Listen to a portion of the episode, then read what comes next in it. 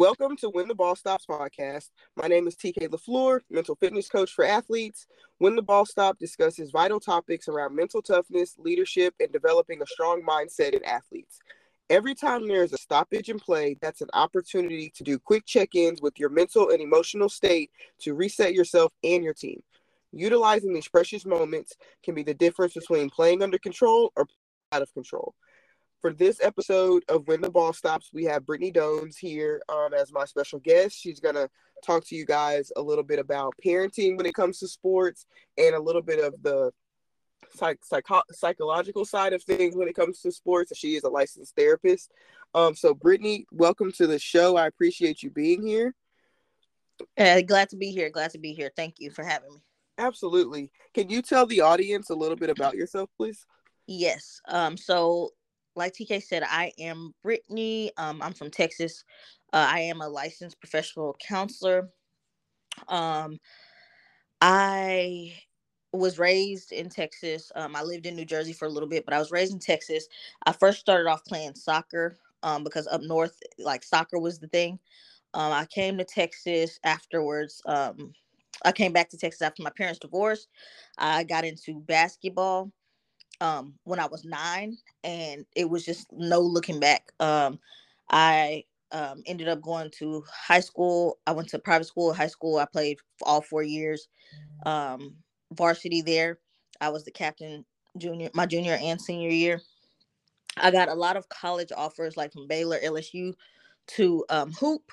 I ended up. Um, it, it it's funny because, but I ended up not going to those schools because I called myself at 18 trying to be mature and I thought to myself, I don't know, I was like, you know what? I'm going to just focus on my grades and basketball is going to be like um secondary. Like I'm not really I don't I don't I don't think I want to play going forward.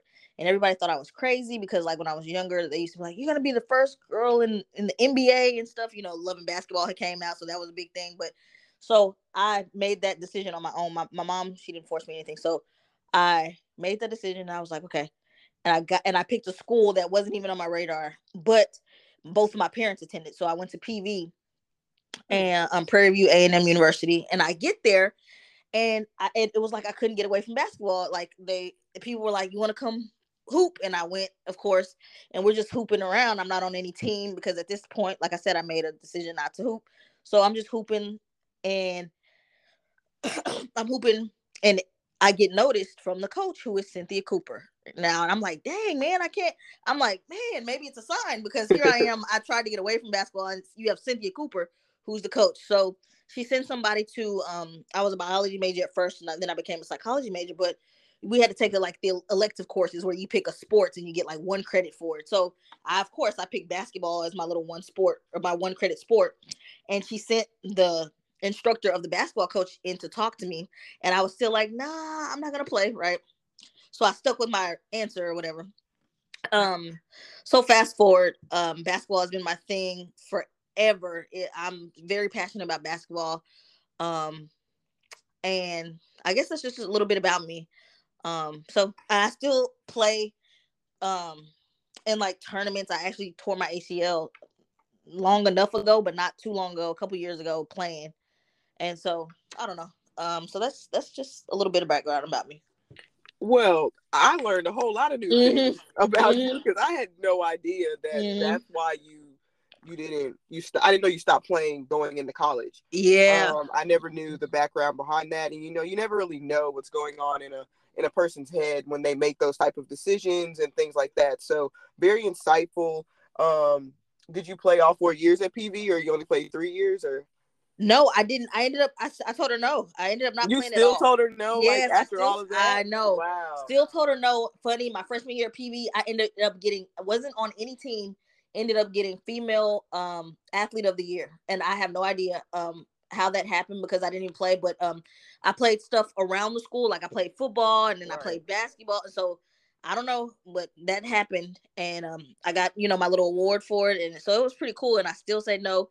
And today, let me tell you, today, currently, that is probably if I had a do over, that is the only thing in my life that I would yeah. that I would do over. That yeah. that's the one thing I would do over is I would have went ahead and played or whatever because at that time like when i was going i was eight, when i was 18 i w- and i was trying to be all mature and i was like i'm gonna focus on my work i need to i'm gonna be a doctor and all of this i looked up the salaries and you know they were so low back then i mean Mhm. right now we're still trying to fight for equality you know what i mean between the WNBA and nba so back then so when i looked up being a doctor and i was like well i would make more and i'm not nowhere and tear on my body, you know, as far as like, you know, jumping up and down on my knees. And so I'm all mature and I'm researching. I'm like, I'm about to go to college. And yeah, I don't know. It was just so funny the time when I'm looking back how mature I was trying to be like, oh no, I, I'm gonna do this. And you know, but um that's the one thing. Um I you know, as a therapist, I try to tell people and myself, you know, live with no regrets. But that is the one thing in my life. I have Right. basketball dreams still, like, and I rarely dream, but when I do dream, it's about basketball. So I know that, like, you know, so yeah. I don't know. I don't know why I thought maybe at the end you just didn't say it yet that she had convinced you, but wow. Okay.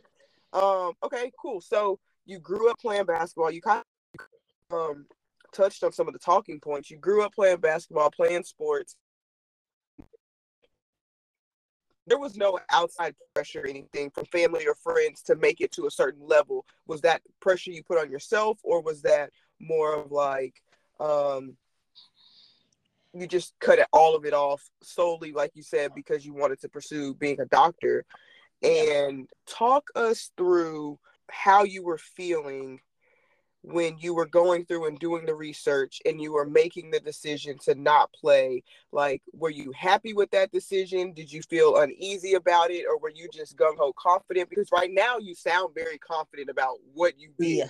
but in the moment at 17 18 were you as confident as you are now I was confident, but there was uneasiness because that basketball had been my life. You know what I Mhm. mean?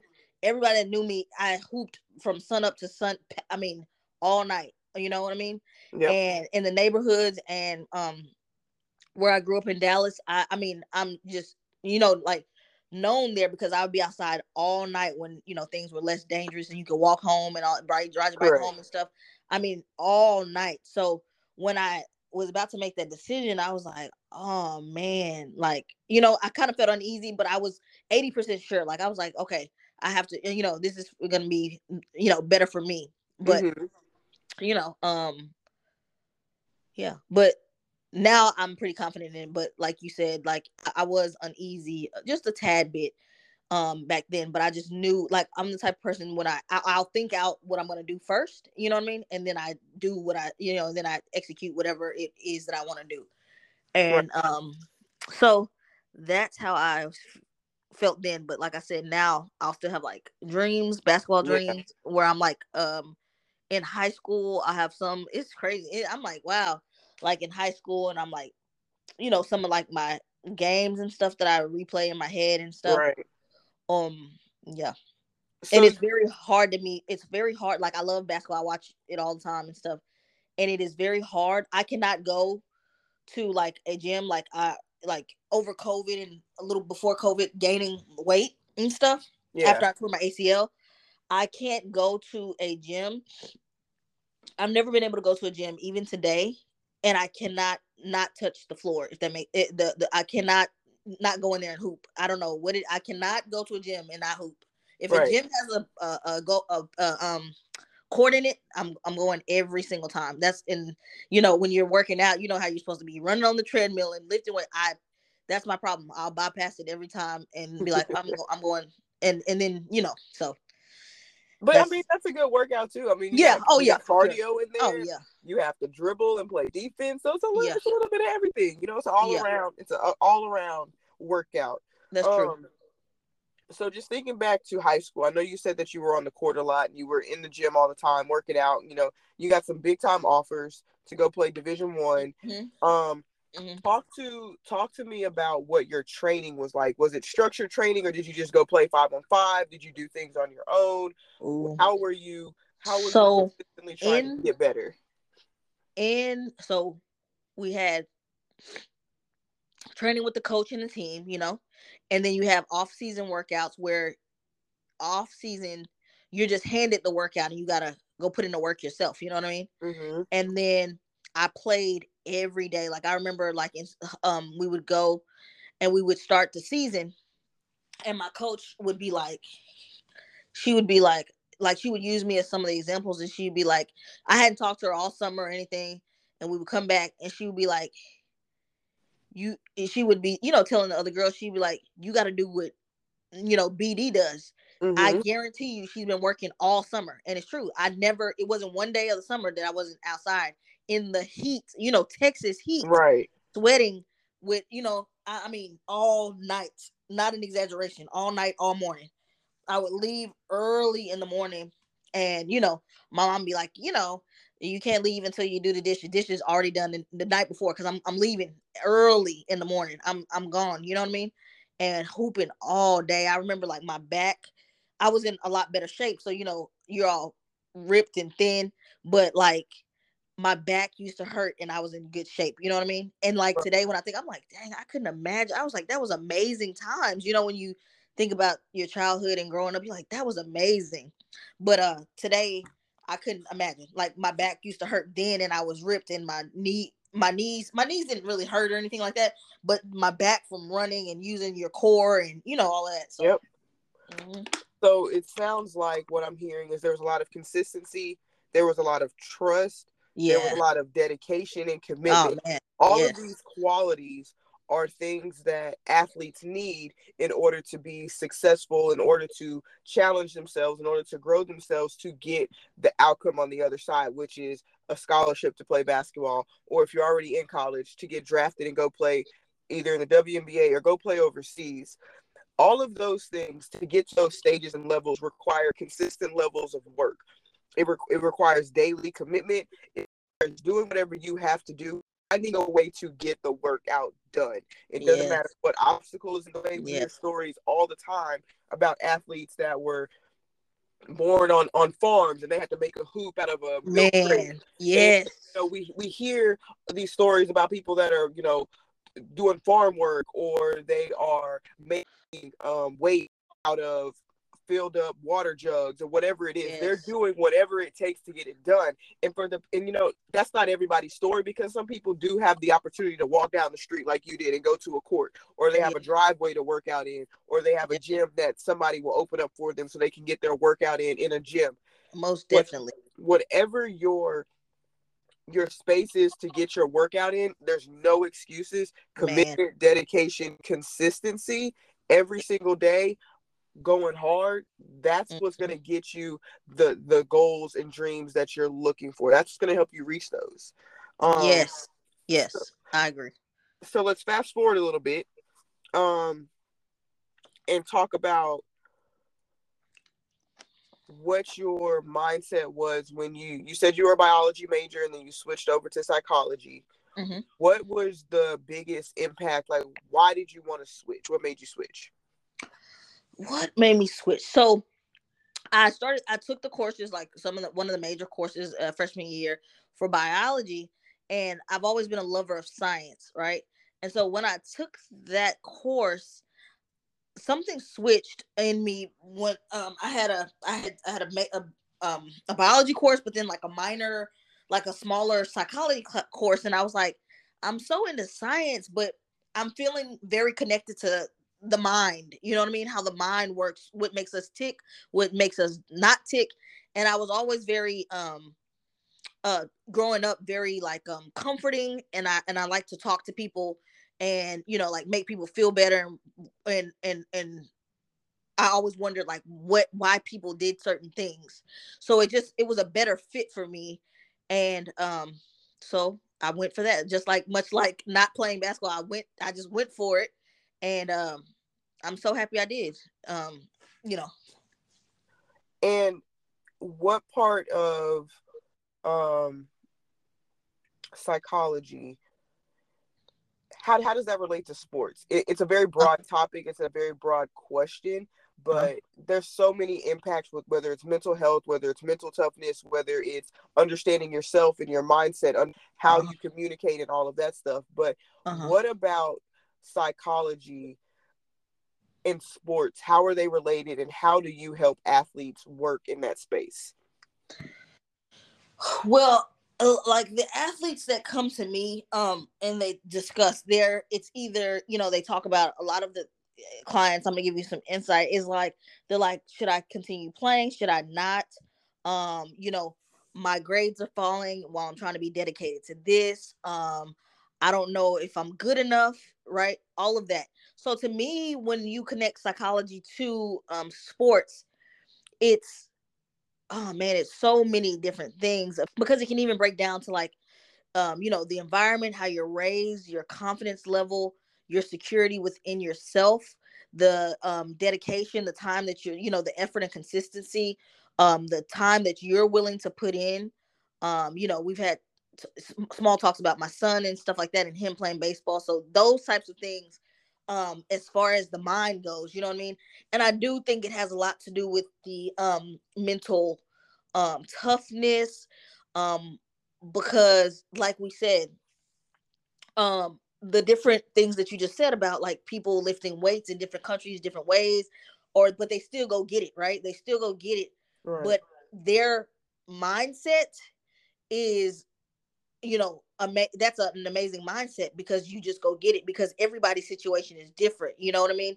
Um other people some you know some other people their mind might not be as you know strong and they're not able to do those things depending upon you know factoring in what's going on at home you know what i mean? What's home life like? Um am i being fed every day? Am i being abused? You know so there's a lot of things you know and i know those are like tougher you know those are really brutal things, you know what I mean? But if we're just talking about lighter things like, you know, am I able to balance this with my homework, right? Because if I don't, I'm gonna get kicked off the team anyways, you know what I mean? So I didn't realize until I was older that um you know hindsight is 2020 and when you look back on your life you're like I got through that and I didn't realize like until somebody else tell told me like you know that was amazing what you did. You know what I mean? Because we're in ourselves, so we just think what we're doing is what we're doing. You know?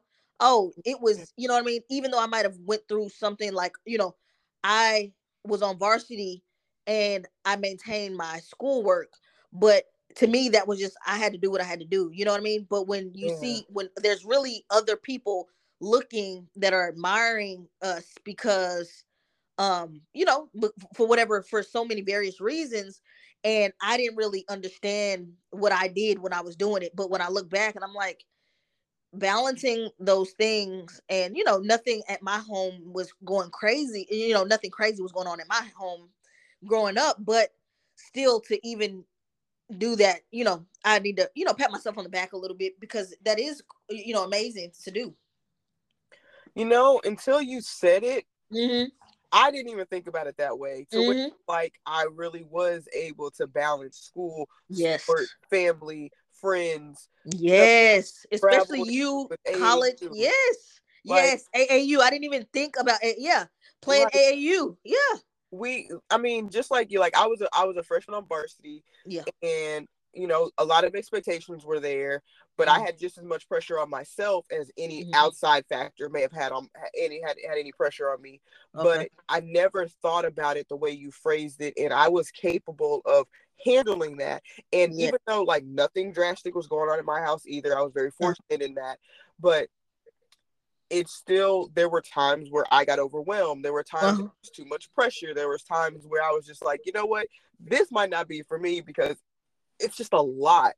Mm-hmm. But we handled it and we battled through and we kept mm-hmm. going until it was our time to stop whenever that stopping right. point is right and so you know that's great perspective for for athletes that are going through it now whether you're in high school college pro doesn't matter think about and give yourself some grace because you yes. have battled through a lot of spaces where it was probably was really hard or your grades maybe fell a little bit so you had to put a little more time into your grades and then maybe you had to cut one of your training sessions short or something yep. or vice versa so give yourself that grace and know that you're doing the best you can and if you're giving 100% effort then that's all anybody can ask of ask of you for you know for so yeah. like when when these athletes come to you and they're and they have the self doubt and maybe they have a little bit of negative self talk or maybe they don't have that perfect home life or they're struggling with their confidence what type of advice are you giving them?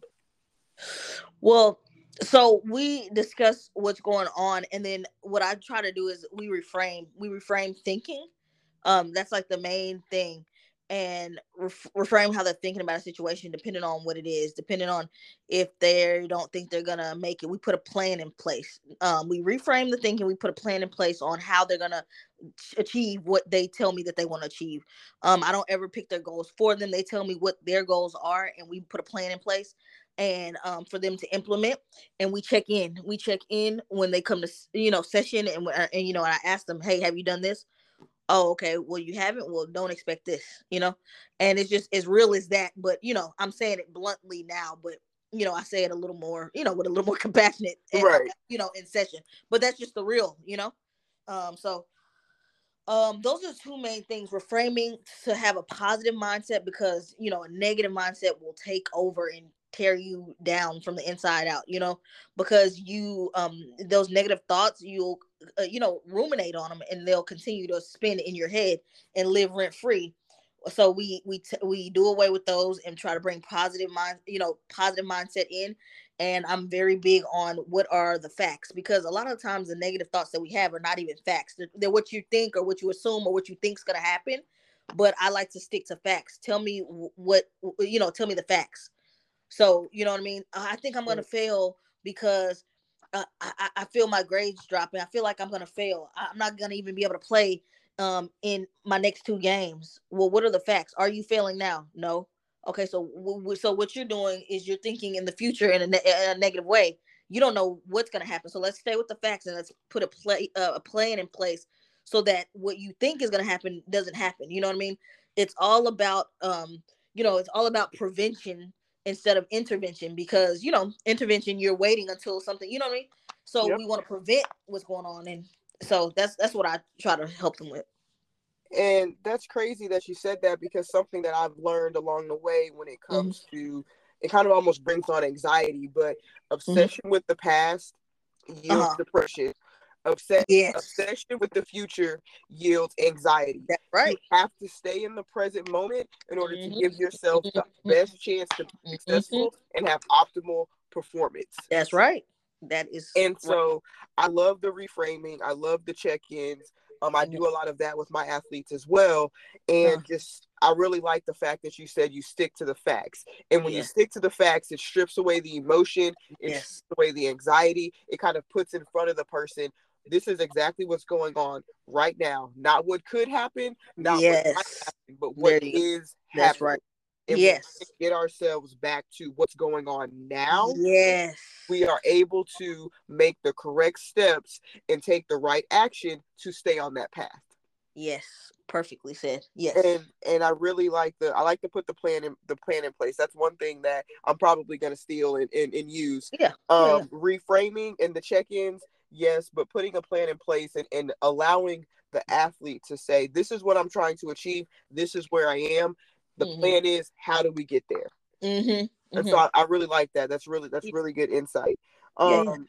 when it comes to, to confidence, um, mm-hmm. that's a big one that comes up in athletes that I work with, teams that I work with, having mm-hmm. that confidence consistently, because even the best of the best, their confidence may dip, but yeah. they don't let it dip from periods of time. Yes. What do you talk to your athletes about when it comes to mm. confidence?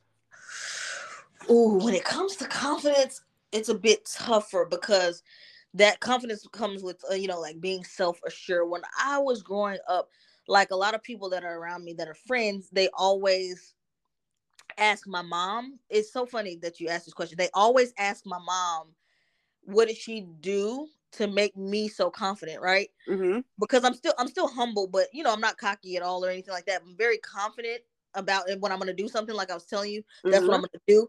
So when they ask her, like multiple friends, and like they literally get on the phone, my mom, they because they have kids and now they want to instill whatever she did, and and what what my mom says is she always told me she always poured positivity into me like she always told me and and I remember she always told me like I can do whatever I want to do, I can be whatever I want to be.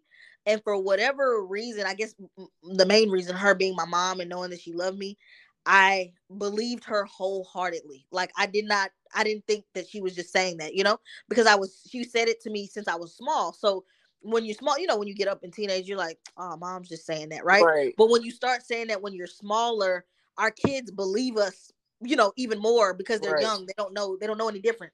So because she was consistently telling me that, I believed it. I always joke and tell people, you can call me anything or tell me that I'm something, but the one thing, like my since my mom, she always told me that she loved me. She always told me that I was beautiful, and she always told me that um I could do anything and I could be anything. And those three things to this day, like anybody can tell me anything or call me anything, but like if somebody's like, you know, and of course we're older now, so nobody says Right. this, and nobody ever said it when I was younger either. But they're like, if somebody was like, "You're ugly," I wouldn't believe them because I believe so wholeheartedly in what my mom told me that I was beautiful when I was growing up. That it's just something that's ins- instilled in me, right? Right. And so the confidence, even with like my son, it makes me be like, man, because that's what he seems to be lacking. But you wouldn't be able to tell out. It's just because I know him. It's it's really tricky this confidence thing because now that you, like I know him, so he doesn't appear to be confident but when you talk to him he can Yeah. answer questions very well he's very he's very humble so he's he's super super humble like Yeah. so you'll ask him like, "How did you that game?" And he'll be like, "Yeah, um, I did pretty well, you know." And then he'll say that, and you'll say, "Well, what did you do?" And it's something spectacular that he's done. You know what I mean? It's not. I hit a grand well. slam to win the game. Yeah, and so then I'm like, I'm like, okay, you know, I'm like, you know, you know that, that that's pretty, that's awesome, you know. And so I'm telling him that, but then like when I would take him to tryouts when he was um some like tryouts to like these select teams, and I could see him like watching what they were capable of doing at the time because he wasn't a you know he was just starting off. But he was still brave but i saw that he wasn't confident you know he was a he wasn't confident. It's not even about the fear. He just wasn't confident in himself to like let's go you know what i mean? Like let's go. So he's grown with you know he's grown confidence over you know over time now. But so i don't know you know as far as the confidence because it's an in it's like an internal thing but it can be taught you know So a couple of things there that you mentioned that I really want to pull out and focus Uh-huh. on is your mom consistently poured positivity into you as a kid and that always stuck with you even when you became a teenager even into your Yeah. adult life so is that something that you currently do now with your kids um because that's it seemed that it seemed that that was very effective for you and maybe Mm. you're a words of affirmation person and so maybe that's why it was effective is that something that you practice with your kids as well Yeah, so I definitely practice it with my kids. My mom was not. My mom was a cheerleader, and I guess uh, okay, cheerleaders are athletes. So, uh, but yes, yeah, are. she's a cheerleader. I was about to. I was about to. But Don't do that a cheerleader. I know, right? I know, right? So she was a cheerleader and she was a black fox, which was like a big thing at Prairie View. So she was a black fox. So she was a head cheerleader. Also, she was amazing in that. But my mom doesn't really have the the way that we differ. I definitely pour into my kids like she poured into me. Now, this the way that we differ, my mom, because she was a cheerleader, she doesn't really have the grit, right? So Mhm. with my kids, especially my boys and girls, I am very much so like I'm pouring into you, but I'm very much so like a go getter. Like we gonna get it. If, if we out here, we gonna do it. You know what I mean? Like we not half stepping. I'm not about to. I don't play around. You know what I mean? right. So and and I'm not mean to them, of course, they're my kids or anybody. But you know how. Yeah. You know how some people get sensitive over that. Like when you get after, I'm like, let's go. You know what I mean? And I'm not the parent that's like, what are you doing? You know, I'm not obnoxious. I'm like before the game, I give a you know a nice talk. You got you gonna do this, you know, positivity. But I consistently daily pour into my kids. Uh, You know, outside of sports, in sports, in school, outside of school, just anywhere, any any you know, all the time. So right. Right. they have that all the time, and they know it's out of love. Even when I'm, I'm like, let's go. We we gotta get it. Bring the dog out today. Let's go. You know. So I have the more. I have the grit. My mom is was not really like that as far as sports with me because you know she was just she was very she's very mild um mannered and i am too but i'm like let's when it comes to basketball or any sport where we out here and we about to get it it's like let's go it's it's on you know what i mean Let, let's go so it's a she- different she- level of competitiveness Oh. intensity. Man, It's probably like for me, I'm very intense. I'm very competitive. yes, That's I was. that's what I'm trying to say. Yes, That's exactly. how my That's dad I- coached me, even when it drove me nuts. That's Mhm. how my dad coached me. exactly. What I'm- I know. yes, So it's hard to that's right. it when you're coaching or helping your kids, is what I'm hearing you say. Yes, and I'm like, you know, I'm like, let's go. You know what I'm saying? I'm like, hey, and, and when we're just practicing one on one, I'm like, hey, I don't want to hear it. Let's go. Like, if you we doing it, let's go. You know. And so they're like, you know, they might pout and or whatever, but I'm like, let's go. This is what you said you wanted, so let's go. You know. And so I love that part of it because I like the the intensity of it because anything I'm I'm competitive at everything. You know what I mean? Like anything, right. if somebody want to play, oh, okay. I'm not letting you win. None of that. I'm not. I don't. I'm not doing that. It's, it's gonna be close. It's gonna be a nail bite. Exa- I- exactly. exactly. If I don't win, it's gonna be Yeah. a competitive game. Exactly. regardless. And when Exactly. I win, I I want it to be a competitive game so I can feel, you know, like I accomplished something. Yes. That was a worthy opponent, and Mhm. we both went head to head, and we played as hard as we could. Yes. There has to be a winner, and there has to be a loser. Yes. But it was competitive. Yes. Yes. I hear you. I hear you. And and something else, just kind of going back to that confidence piece that I that I Mhm. heard Uh-huh. was um confidence. A lot of it is internal, and how I kind of interpret uh, interpreted that piece of what you were saying is when it becomes when it comes to being an inter- confidence being internal, we're talking about what are you telling yourself? So your self talk. Yes. How are you preparing? Are you in are you in the gym, on the field, whatever your playing surface is? Are you putting in the extra work outside of team practice? Are you putting in the extra work whether you're watching film, doing a workout, lifting weights, conditioning, agilities, whatever it is? Are you cross training and maybe like I know a lot of in high school a lot of coaches want um their football players to also run track or there are a lot of football players that may play baseball. So they're cross training because different sports focus on different parts of the body and different emphasis as far as like taking off, slowing down, all of those things. So Uh-huh. Are you putting in the actual work to gain the confidence that you need to step on any playing surface and be confident enough to dominate? That's right. and not feel that intimidation because how I see it, and I could be wrong, but how I see it is in the spaces where I was the most intimidated because there were times, unfortunately, where I was intimidated. Uh-huh. Spaces where I was the most intimidated is because I didn't feel prepared. I didn't feel like I had done Ah. enough work to compete at the level that I'm about to go play at. And at that point, I was like, well, now I know where I need to be. So now I know how I need to train because this isn't going to happen again. right, right, And right. it didn't, you know? So, Yep. like, Yeah. being a freshman on varsity. I Yep. was 14 playing with 16, 17, and 18 year olds. Like Yep. that's intimidating. And I was. I wasn't just on the team, I was playing a lot of minutes ahead of some upperclassmen. That's intimidating. Yep. But I knew at that point in time in my life, I had put in the work to be in that position, and I had confidence from my coach, and I had confidence from my parents, which allowed me, with all of those mixed together, to have confidence in myself. Yep. And I think that's a piece when it comes to confidence that's missing is when these athletes step out to play and compete, they want to know that their coach is in their corner and they want to know that their parents are in their corner. And if one of those aren't in their corner, I can't honestly say that their confidence is going to be 100% there. I don't Yeah. know if you agree or disagree. I would love Yeah. to hear your take on that. Oh yeah, for sure. I agree. I um yeah, I definitely agree with that because it feels good when you when you have that support of your parents and your coaches. So I definitely 100% agree. And another thing that you said about being a freshman on varsity, uh it made me go back to the memory. Yeah, we were playing ahead of upperclassmen sitting on the they were sitting on the bench. We were playing and I remember now like I used to think like you know, I showed up and I played just like you. I played and I played hard and I and I did my thing. You know what I mean? Freshman, Right. they were like, "Oh my gosh," you know.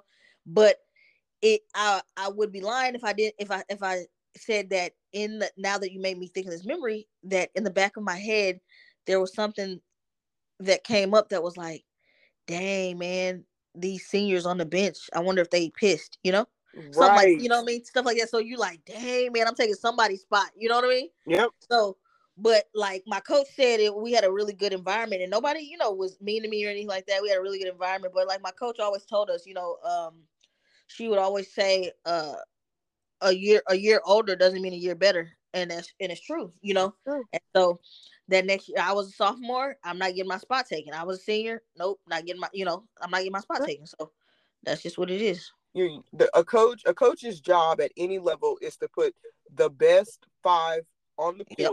in basketball. I know other sports Yep. have numbers, but in basketball, to put the best five on the court, give, that gives them the best chance to win the game. Right. And if you're not in that five, then be in that seven because you're going to need subs because you. Yep, that's right. You're going to need the bench That's to right. win games. That's right. So be in that top seven, be in that top eight. Some coaches seven man rotation. If you're not in the seven, that's it. Yep. But you Yep. still have a role to play, and what you bring to the table still matters because you can affect the team morale, you can affect the team energy, and every person on that roster is just as important whether you play a lot, whether you don't play a lot. I was on teams where I didn't start. Yeah. Wasn't the end of the world because my job wasn't to start on that team. My job was to bring energy off the bench. So Yeah, if right. that was my role, yeah, that's what I'm doing. I don't right. I didn't get caught up in starting. I was more when the game is on the line and it's back and forth possessions, am Uh-huh. I in the game? That's where my focus was on. Yeah. Start who you want to, coach. Am I in the game when the game is on the line and I have to make critical decisions to either win or lose this game? Do you Yeah. trust me that much? Yeah. And all of that goes back to are you confident in yourself? Are you playing in the right system? Are you doing the things yourself to put yourself in that position? Because you don't just walk in the door and get it. You have Yeah. to put the work in. There's no there's no. Oh because your parent is this person Yeah. and you do this and blah blah. No no no no. What work are you putting in on your own when nobody's watching? That's right. That is so true. Yes, that is so true. Uh, Yep. is Man, there that's so anything true. else you want to add?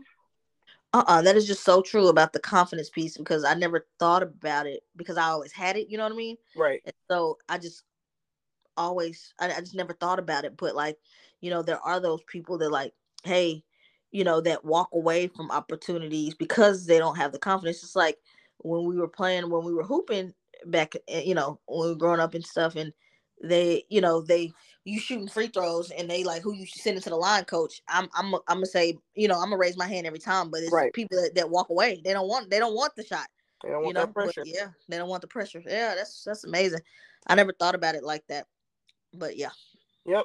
So let's transition a little bit um, from you being the athlete, me being the athlete, and let's transition to now we're both in parent roles and we're trying to cheer on our kids and we're trying to you know work do workouts with our kids to get them ready for their respective sports and all of those things. So let's kind of switch gears there and talk about it from that parent perspective.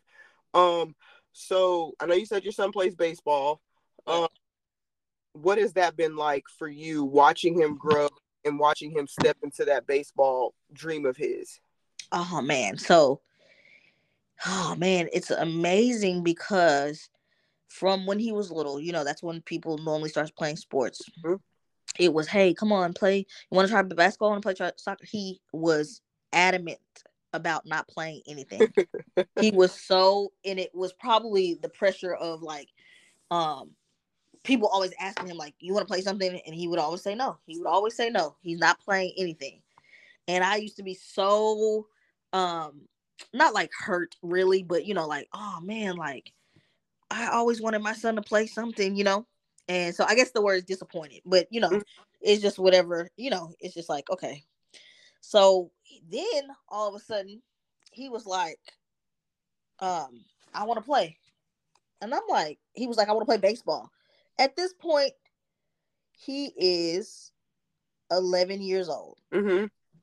so um i'm like wow you know i'm like wow what do we do now but i was so excited i didn't care I know nothing. I know the basics about baseball. I don't know the all the you know how you know in basketball you know everything. You know what I mean? Like Right. what this is called. I I don't know anything about baseball, but I didn't care. I was like, oh yeah, um, we are about to do this right. And I think maybe also a lot like he started at eleven. Um, and his mom passed at 12 so maybe he really got into it because of you know that um and we me and his dad kind of pushed it after she passed, but he really right the year before he said that he, that he wanted to play, and I was just so excited. hmm What types of things um and and workouts and training did you get him once he said hey i want to start playing baseball and this is his first time trying to play baseball and you know nothing what steps did you take to really get him involved in baseball and try to get him up to speed? Oh man. So i hired him a personal training coach that practiced his pitching practiced his batting um, all of that. I started watching baseball myself so I could familiarize myself. I learned all the the terms and and everything like that because I wanted to make sure that you know I knew what he was talking about. But even if he needed like some help where there was no coach around, I was I could I could answer his questions for him. We start watching it. Um, start buying um like Astro tickets for his birthday. Um, we just really dove in, you know, head first. We mm-hmm. um got him um like the best bat on the market. Um, you know, make sure all his equipment and everything, like he had everything. Um, got a baseball net, the net and stuff to where he could practice at home. Um, the tee where he's hitting off of it onto the net. Walk me through a day or walk me through some training that you did just to kind of give other parents ideas of what they can be doing at home with their kids to help train them if they can't maybe they can't afford a trainer or until they're able to get them to a trainer because you don't some people don't go to trainers every day. So That's it's true. like what the trainer teaches them on monday they should be able to do on their own tuesday and wednesday until they go back to the trainer on thursday. So kind of walk walk us through what were you doing at home specifically with him to help him until he would go back to the trainer? Um well i would go outside i would throw with him uh see because I when we would go to the trainer, I would listen. You know, I'm not there just to sit, so I'm listening to what he's telling him, and I'm recording so that he could see what the trainer showed him, so we could watch it again when we go. Um, when we're at home by ourselves. So I'm watching him throw. So we go outside and we throw. I'm taking him to the batting cages so that he can practice the swing that the trainer just taught him. Um, there it's very um the techniques of um rotating your hips and spinning your foot, you know, when you're mm-hmm. batting um i didn't know that was so crucial but it is. And so like i would record him and show him how when the trainer said that was amazing that was perfect so that he could keep he could keep doing it you know? Right. and um so now right now his batting is his best attribute you know? A lot of what i hear i mean there's a lot of involvement and from a parent perspective the involvement can't just be dropping them off and and bringing them and picking them up. Right. Um if if you really want your athlete to succeed at those high levels, the details is what I'm hearing are very important. All the way down to how your foot moves, all the way down to how you, you twist your hips. Because in baseball, there's a lot of throwing and hitting, so a lot of core and hip movements. And the stronger your core and the more aligned your core and hips are, the yes. more successful you're going to be, the more powerful you can be as a batter or as a as a um a pitcher. And so a lot of something that I did hear you say was when you record him with a trainer working on batting techniques, um, the coach would say that's the the way that you want to bat. That's right. successful. That's going to give you the most success. And to me, that sounds. I call them yes shots because in basketball, when you shoot it, when you shoot it with, regardless of the outcome, when you shoot it with the right form, in rhythm, you're on balance, all of those things that make you have a higher percentage chance of making a shot, we call it a yes shot. Yeah. And so it's almost like a yes bat. Did everything in proper technique, balance, the twist, you swung at the right time, you swung on, you know, with confidence on balance, all of those things. And so right it's really important for athletes, whether the parent is doing it or whether the athlete is setting up a camera and, re- and recording themselves, that you record yourself while you train, record yourself while you're practicing, watch game film. It's really important that you go back and analyze that because that's going to give you a lot of insight and things that you think you're doing, you're probably not doing. And right. every athlete falls into that category because I remember when that happened to me the first time and I watched film and I was like, no, yeah. But I remember getting the help side and I was standing on the block. Right. Wasn't even close to help side. So, right. you know, just like things like that, the importance of being involved, the importance of recording yourself. I record my son now when I uh-huh. way and I show him. I'm like, hey, you just traveled. And he's like, no, I didn't. Okay, cool. Let's rewind it. And I'll show you. And then we'll watch it. And he's like, oh, yeah, I did travel. And so it gives them that instant feedback. It gives them the ability to see themselves and grow. And then they start to pay more attention to the little details. And it sounds like that's a lot of what you you are doing currently because he's still mm-hmm. playing mm-hmm. help him succeed and he made his high school team right yes he did okay and so I imagine a lot of that success came from the hard work that he put in mm-hmm. before the season started, before tryout started, and a lot of the dedication and commitment that the parent, meaning you, poured into him to give him the confidence to, even though he started late. For baseball, 11 is actually really late, but he may have started late. Yeah. And he was able to overcome that barrier because he put in the work and he put in that time to right. get better. In the stands, you're in the stands, you're at the games, you're at the training sessions. What role do you play as a parent watching watching your kid? Because there's a lot of parents that obviously are supporting their kids, and that's a really important part of helping them grow uh-huh. and helping them get scholarships. So, tell me about your parent, your parental experience in the stands as you're watching him play games. You know, I'm definitely there for the support. Um, you know, I am um, I'm not recording the whole game because you know it's baseball is very long. Any game is pretty long, but I am taking um, some snapshots and stuff. Uh, not only for my uh, my f- photo album of him, but just right. just to show him um, some things that you know he may um, may have done well and not not as well.